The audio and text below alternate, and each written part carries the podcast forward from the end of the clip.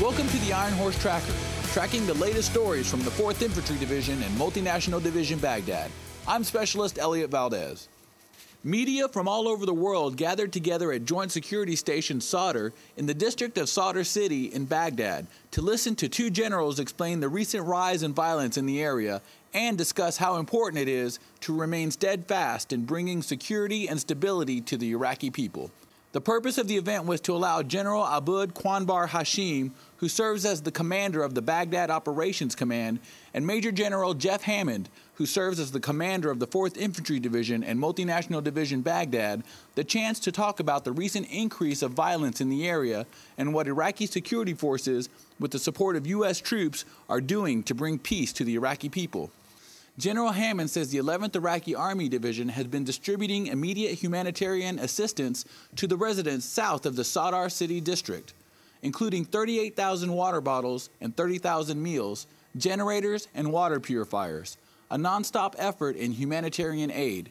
General Abud Hashim says that the recent events in Sadr City not only prove the degree at which the partnership of ISF and U.S. forces operate, but also that the Iraqi army and Iraqi police are becoming more experienced and more of a force to be reckoned with.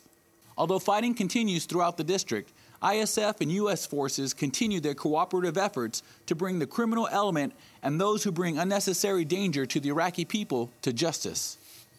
Humanitarian efforts continue in Sadr City despite interruptions from criminal elements. Specialist Christopher Herff takes us to the front lines. The 3rd Company 311 Iraqi Army was recently providing Iraqi citizens with humanitarian aid. Mission Commander from Bravo 1st Battalion, 14th Infantry, 2nd Brigade, 25th Infantry Division Stryker, attached to Multinational Division Baghdad's 3rd Brigade, 4th Infantry Division, Captain Logan V, explains their mission. We've got to work with the Iraqi forces and ensure that they are uh, helping uh, this, the local populace with security and bringing humanitarian aid and unfortunately the uh, criminal, the insurgent groups are uh, not allowing that to happen right now. Criminal groups interrupted the humanitarian mission with small arms fire. The Iraqi army took the lead in discovering that the insurgents were firing from a nearby mosque and took care of the situation, bringing back security to the area. It's missions like this that demonstrate to the Iraqi people that when violence begins to start in their neighborhood, the Iraqi security forces are there to take care of the situation and keep them safe.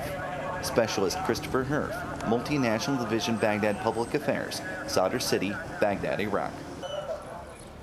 And that's all we have today on the Iron Horse Tracker. I'm Specialist Elliot Valdez.